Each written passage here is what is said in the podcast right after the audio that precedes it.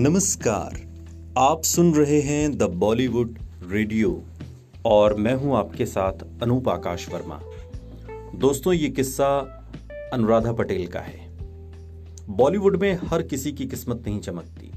यहाँ कई लोग गुमनामी के ऐसे अंधेरे में खो जाते हैं कि उन्हें कोई सालों तक नहीं पूछता। और ऐसी एक चर्चित अभिनेत्री थी अनुराधा पटेल। कई फ़िल्मों में अभिनय करने के बावजूद वो लाइमलाइट से दूर हो गई। मुंबई में पैदा हुई अनुराधा पटेल एक फिल्मी परिवार से ताल्लुक रखती थी। वो मशहूर अभिनेता अशोक कुमार की नातिन हैं और उन्होंने अपने फिल्मी करियर की शुरुआत साल उन्नीस सौ तिरासी में रिलीज़ हुई फ़िल्म लव इन गोवा से की थी। इस फ़िल्म में उनके काम को खूब सराहा गया। इसके आगे साल उन्नीस सौ चौरासी में रिलीज़ हुई फ़िल्म उत्सव में अनुराधा ने रेखा के साथ काम किया।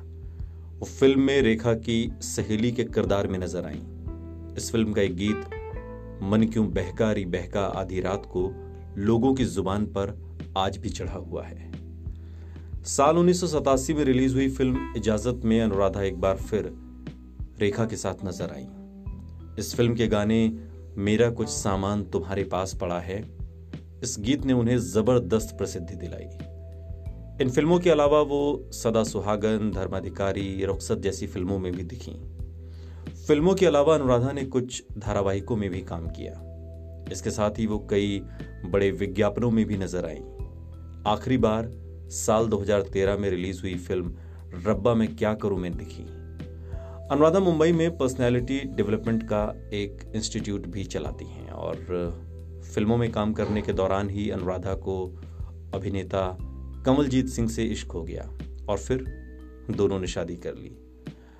आज अनुराधा और कमलजीत के तीन बच्चे हैं और अनुराधा अपने उसी स्कूल में बिज़ी हैं जो उन्होंने शुरू किया है।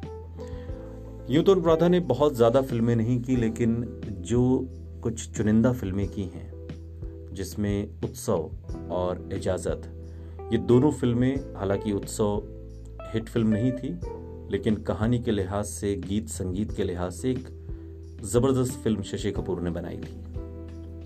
इसके अलावा गुलजार साहब की दूसरी फ़िल्म जो थी, अनुराधा की दूसरी फ़िल्म, इजाज़त।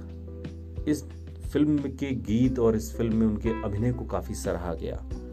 रेखा, नसीरुद्दीन शाह और अनुराधा पटेल। मेरी पसंद में इजाज़त में अनुराधा पटेल का जो किरदार है, वो काफ़ी दमदार था। आपकी नज़र में कौन सा किरदार है? कमेंट बॉक्स में बताइएगा। इंतज़ार रहेगा। सुनते रहिए द बॉलीवुड रेडियो। सुनता है सारा इंडिया।